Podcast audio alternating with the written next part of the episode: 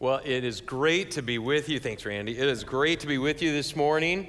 Uh, it was fun to be back in home turf. I in, uh, interned at this church 21 years ago, and it was on South Washington. And I uh, had such a great experience that I decided I should continue being a pastor. So thank you all for your investment in me. Some of you I know well, some of you I uh, uh, am getting reacquainted with. It was fun to be here today, in particular. Uh, Rhonda, who just performed that beautiful number, uh, Rhonda and I went to high school together. And somehow, after high school, she looks younger and I look older. I don't know what happened there. Uh, as uh, as uh, Doug said, I grew up uh, in this area. I'm uh, a Michigan native, but then moved to Kentucky. We lived there for five and a half years, and then on to California. And when we moved to Kentucky, we, we learned something. We learned that every rumor about Kentucky, not, not one of them is true. People don't marry their cousins. They wear shoes. They know how to read. They have teeth. All the things people say about Kentuckians are rumors Kentuckians started to keep you out of Kentucky. But we've been in California now three years, and I'm here to tell you everything you've ever heard rumor wise about California, bullseye, right on. So uh, it's great to be back in the middle part of the country. And it is a delight to be here. I want to thank Pastor Don for the privilege of uh, presenting uh, a biblical lesson today. It is a great honor and privilege. I consider he was very gracious in extending that to me. And I don't need to tell you, but I know you know it. You have one of the great senior pastors. Don is a wonderful man, loves you all, he loves this church, and he serves so faithfully. He's a great example. I've used his wisdom on many occasions where I've called or emailed and said, Hey, I just got a piece of advice, and he's always there with a sage piece of advice. So it's just been neat to observe from afar how God has used this church to continue to reach uh, this region. And uh, hopefully, my voice won't get out because I preach multiple services at my church, but never back to back to back. So if in the middle of this I start using sign language, just play along. So, hey, um, I'm going to preach out of John 14. And so if you have a copy of the scriptures, feel free to find that chapter. And as you do so, let me ask you a question. Just think about this question. What stresses you out? what is it um, that causes you to lose uh, sleep at night? Maybe your doctor tells you it's contributing to an ulcer. Uh, you just you feel sick about something and you just can't get any peace. It erodes your peace. The word peace doesn't go along with this concept in your head. What is that thing I, I, threw that question out on Facebook to some of my friends a, a while back, and I got some uh, answers. Maybe some of these answers would be your answers. Uh, people put on there like work issues um, take, uh, take away my peace, um, money issues zap my peace, um, um my marriage is causing problems. And I, I thought to myself, maybe you shouldn't have put that on Facebook, but uh, if you don't have a problem in your marriage after you put that on Facebook, you know, you do. Uh, some, uh, some people put on their kids or world events. One of my friends put on their teenagers, teenagers, teenagers. Did I mention teenagers? Evidently, my friend is having issues with his teenagers. Um, and, and, maybe you could relate to something that I just uh, mentioned. And, and what's the problem? Well, the problem is with most of the things that stress us out, we can't get rid of. If we could get rid of them, we would get rid of them. If, if, if money stresses you out, well, you got to have money to live, so you can't just swear off money. And if your family stresses you out, no matter how hard you try, you can't get rid of those people, right? They just keep showing back up again. So many of the things that stress us out, we can't get rid of. But on top of that, the things that um, stress us out, we try to cope with them in ways that don't always help us. We try little band aid solutions to deeper issues. Which reminds me of a story that Stephen Covey, the uh, late leadership guru, used to tell. He said there was this group of men, and they were charged with building a, wood, uh, a road through this forested, wooded area. And, uh, and so each day they worked on becoming better and more efficient at building the road. And so it started out slow, you know, with the tearing down of the trees and the preparing of the soil and the, and the paving of the road. It, you know, at first they're doing 100 yards a day, and then they do a half a mile a day, and then a mile a day, and a couple miles a day. And they're really going really efficient. They're doing very well. And as the uh, days caved into weeks, it was amazing to see the distance that they had carved in. And they were feeling very good at the rate at which they were building the road until one guy pulled out a compass and a map and he looked and he says, Guys, we're building the road in the wrong spot. And you can do stuff that you think is really helpful. You can even become very efficient at the stuff that you do. But in the end, you might end up with a road that doesn't lead to the destination you want. And so it is with the stressors of life. So many times we try to do different things to deal with the stress and get a little bit of peace, and it just doesn't work. And that's why the teachings of Jesus are so helpful.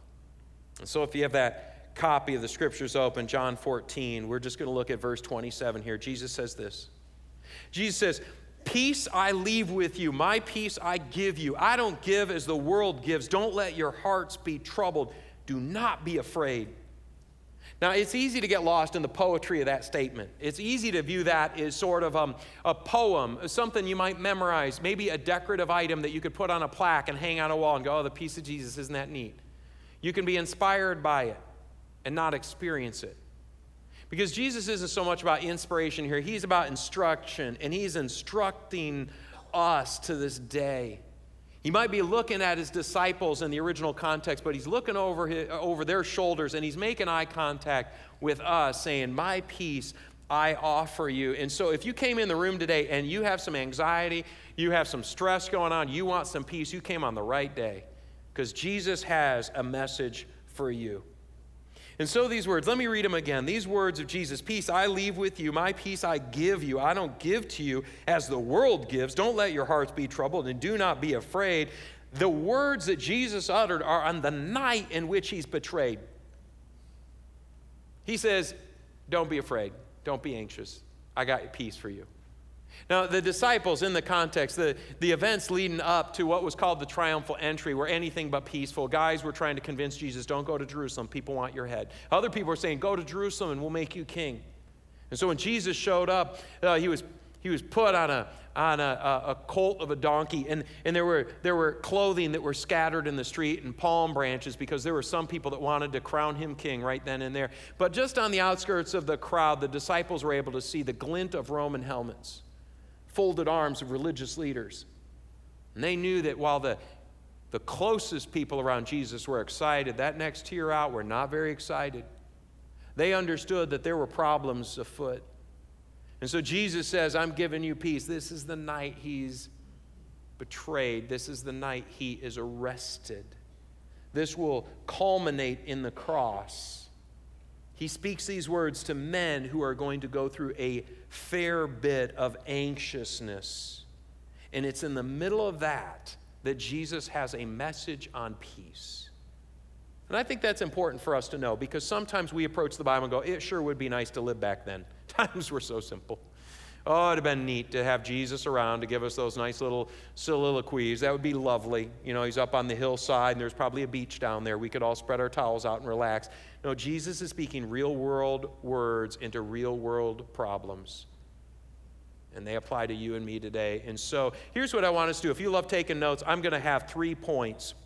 And the three points are really three keys, three keys to experiencing peace that we pick up from this passage of Scripture. And the first key is this conflict isn't the enemy of peace. Conflict isn't the enemy of peace. Now, that might surprise you. Conflict isn't the enemy of peace, dash, fear is. The enemy of peace is fear.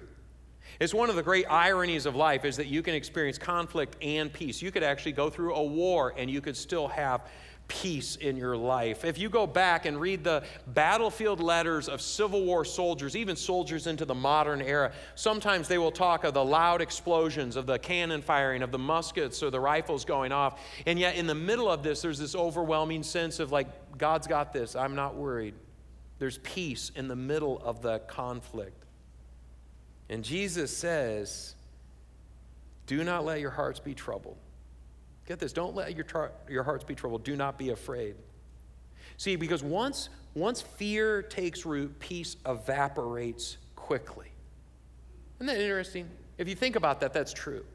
Once fear grabs hold of you, it doesn't matter about the conflict, but once fear grabs hold of you, there's no chance for peace. You're not going to experience peace and fear at the same time. You can experience conflict and peace at the same time.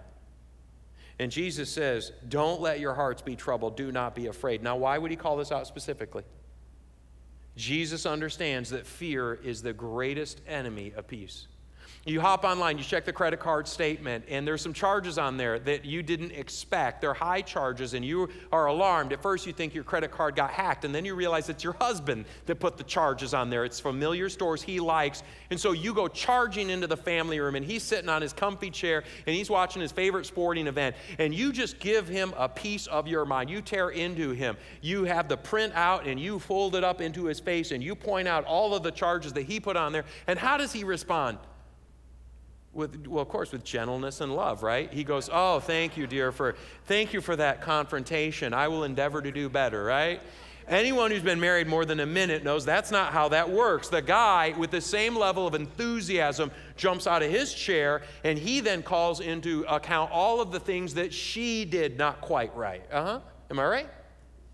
And peace is gone. Because the conflict right no, no, the peace isn't gone because of the conflict. The peace is gone because of the presence of fear. You hop online, you see the credit card statement fear, well, there's not going to be enough money. Um, you, you see um, some charges and you realize that your husband put those things on uh, the credit card and and you begin to wonder if he's putting this on here um, and um, we've talked about money, and he's spending money in ways that um, disagree with how we had agreed to talk about money. What other things are we thinking we agree about and um, we don't really agree about? What does this say about the future of our relationship? Fear. Uh, what if, um, what if he's doing this and I don't know about it? What else is he doing that I don't know about? Fear. It's not the conflict, it's the fear. Because once the fear enters in, the peace is gone. Now, what's interesting is most of us, when we think of peace, the presence of peace, having peace in our life, we think of absence of something, right? I mean, naturally, if I asked each one of us, hey, come up with a working definition of peace, we would say, well, no conflict or no war, no fighting or stuff like that, right? That would just be the normal way that we would di- describe peace because that's the definition of peace typically in English, all the way back to ancient Greek. But in the ancient Hebrew concept of peace is very different. In the ancient Hebrew, there's a word for peace that's known as shalom. And shalom is a beautiful word. Shalom means completeness and soundness and health and wholeness. Shalom doesn't speak of what's missing. That's not the focus of shalom. Shalom's focus is what's there. And the peace that Jesus offers isn't the absence of something. Because remember, the guys he says, Hey, I'm giving you some peace, he's also given them a world of hurt. There's a, there's a bunch of storm front coming their way. So it can't possibly mean I'm giving you peace, life's going to be easier. That cannot possibly be what Jesus means. He's offering a peace. In other words, he's saying, I'm offering you something, it's going to be present in your life. So peace isn't the absence of conflict.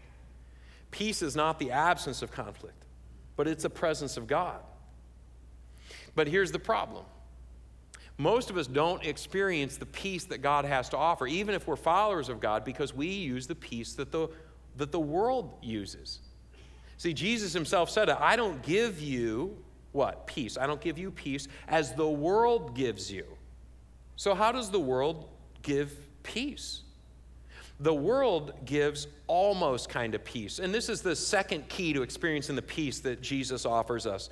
And it, it, the key is this is to experience the peace God offers us. We have to be fully aware that there are many lookalikes, imitations, and fakes.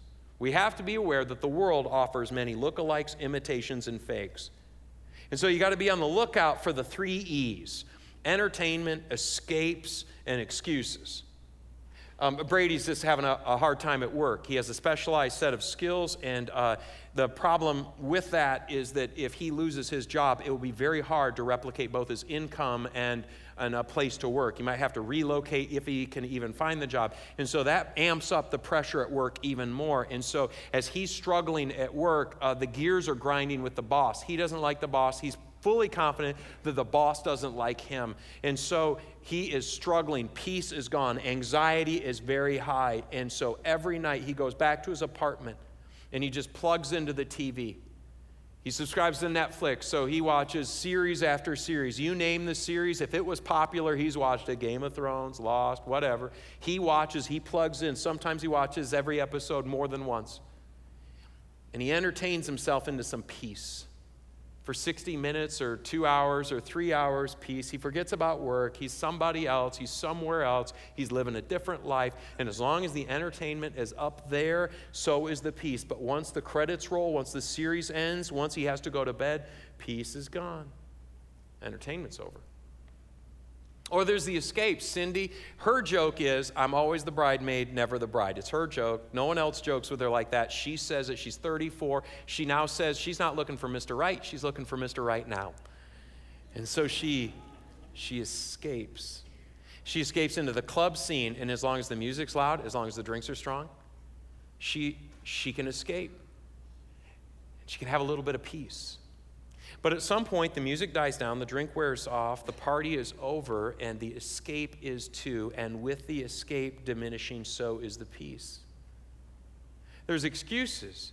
Tom and Jill, they had a star athlete, um, high performer son. Uh, the principal was sending the letters home. The letters parents put um, on the refrigerator so everybody can see the, the, the letter that um, mom puts on Instagram or Facebook, the picture of, so that she can brag and make you feel bad about your parenting skills.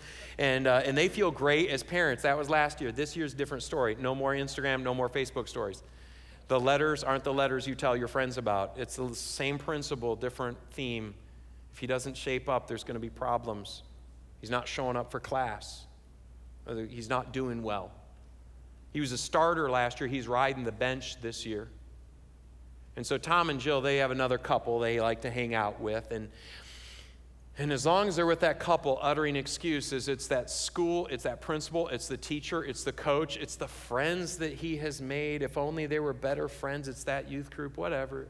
Whatever's the excuse, as long as the mouth is moving and the excuse is there, there's a little bit of peace. But their friends at some point go home and, and the excuses wear off and the peace evaporates. And Jesus says, I want to work deep inside you. I don't want to give you the peace that the world offers. The world offers a peace. It's an okay, it, it, can last. It just won't last for very long. The antidote isn't what the world offers. So, what does God offer? What's the peace he offers? If you tune back deep into the Old Testament, go to the book of Isaiah, you see some poignant teachings, very brief but very helpful on this whole peace theme. Isaiah 26 3. Isaiah 26 3 I'll read it if you want to turn there, you can. But this is what the prophet Isaiah says about this whole theme. You, speaking to God, it's like a prayer, will keep in perfect peace all who trust in you, all whose uh, thoughts are fixed on you. And Isaiah is saying is that God is going to offer a peace that transcends all the circumstances, peace in the middle of hostility, peace in the middle of conflict, because that's the era in which Isaiah is writing this stuff, and he's offering it to anyone. Peace to anyone?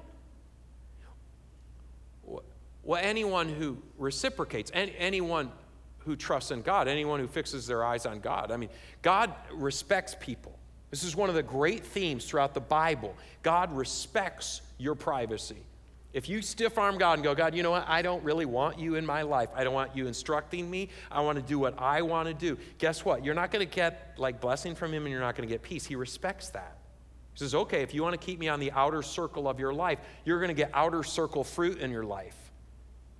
In fact, it's one of the, I wouldn't say amusing, it's one of the saddest things is when people complain, oh, God didn't show up for me here. God didn't do this for me here. But then you probe a little bit and go, what's the role of God in your life? And you find out God doesn't play any role in their life. Hit church every now and again, maybe, but that's it. That's all God gets. And then we complain that God doesn't perform for us.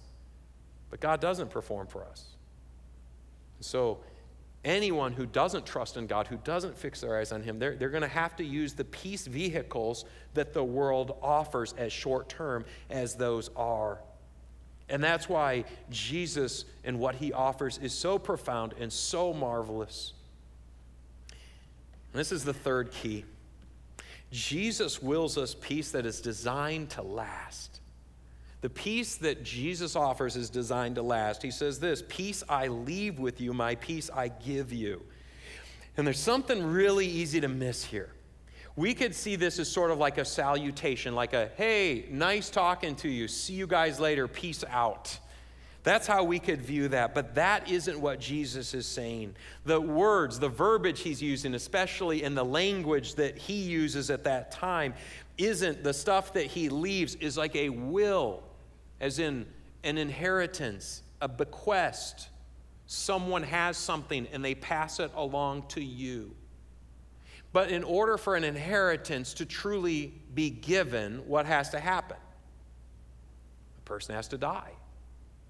And so the full fruit of this will happen shortly after Jesus utters these words.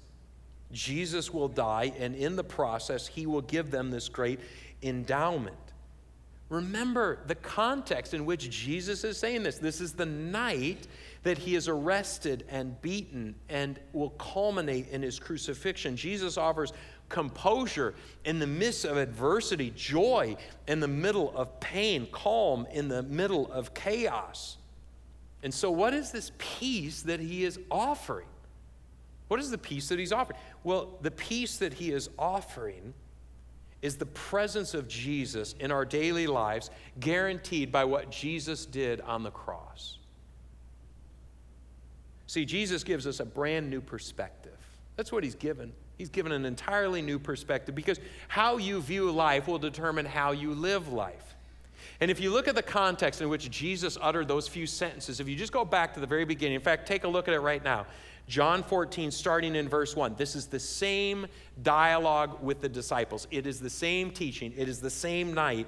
The theme started back at the very beginning. He says this Don't let your hearts be troubled. In other words, don't be afraid. Don't be anxious. Don't let the peace erode. Trust in God and trust also in me. There's more than enough room in my Father's home. If this were not so, would I have told you that I'm going to go prepare a place for you? When everything's ready, I'll come and I'll get you, so you will always be with me where I am. Now, isn't that interesting? Jesus brings up what? He's bringing up heaven, he's bringing up the afterlife. He's, he's bringing up what happens after we die. Now, now, here's the thing. If your life is just the kind of that situation between your birth and your death, if that's all you have, you have this dash in between birth and death, and that's all you have, then it makes total sense to be full of anxiety and worry and stress.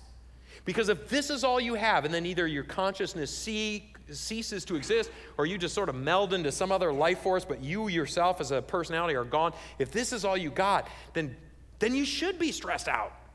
If your marriage isn't everything that you hoped it would be, then it makes absolute sense that you would be very frustrated or just throw the thing away because why? Well, if all you got is this, you got to make the most of this. You have to do what Thoreau said. You got to suck the marrow out of life. If your work, and you spend a lot of time at work, isn't the kind of work you like to do, no wonder you're angry all the time because all you have is now.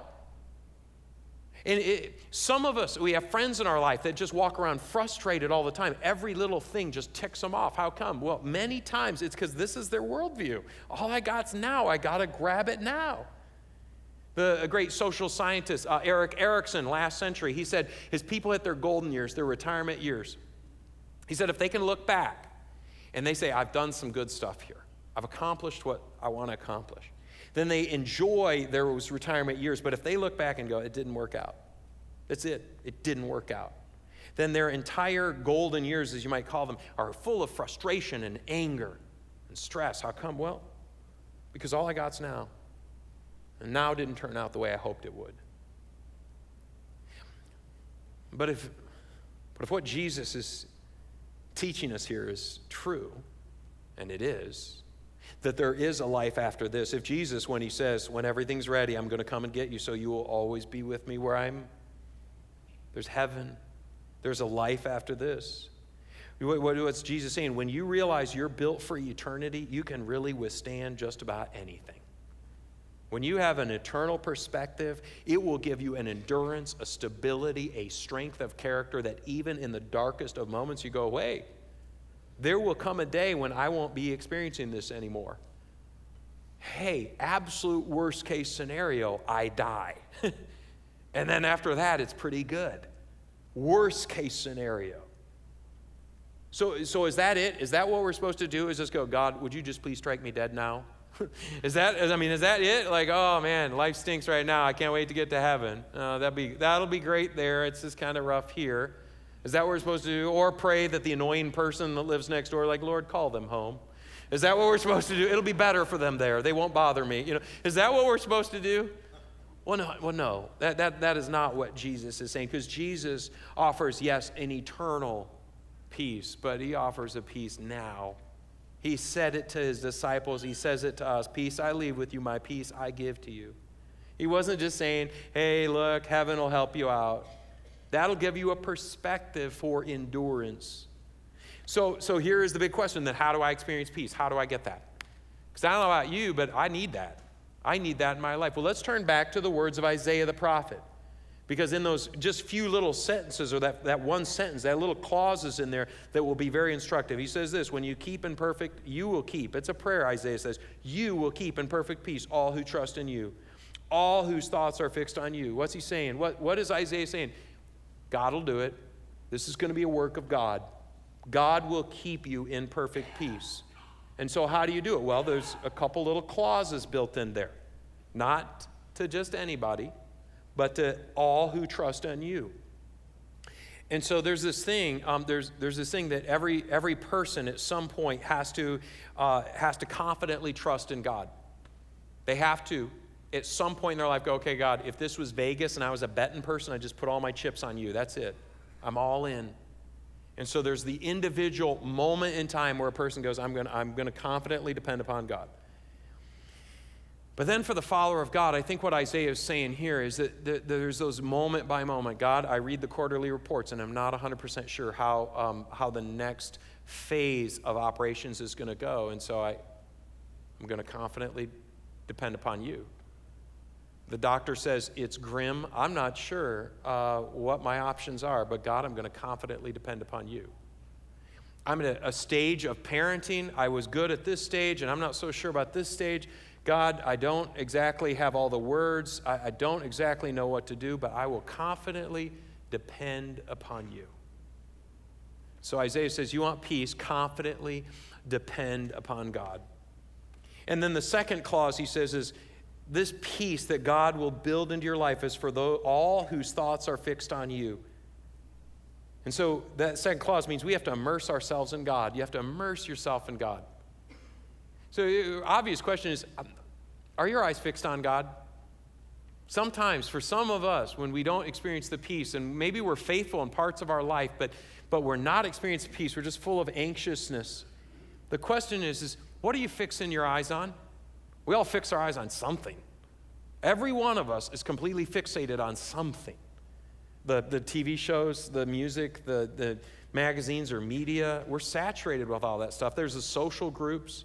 You ever have that friend that you lost touch with and then you, you see them again and all of a sudden they completely change their look? They're a very different person. They talk differently, maybe for the better or maybe for the worse and we all have those people in our lives. Well, what happened? They were fixated. They fixed their eyes on a social group or a new thing, and they changed as people, maybe for the better, maybe for the worse. What are your eyes fixed on?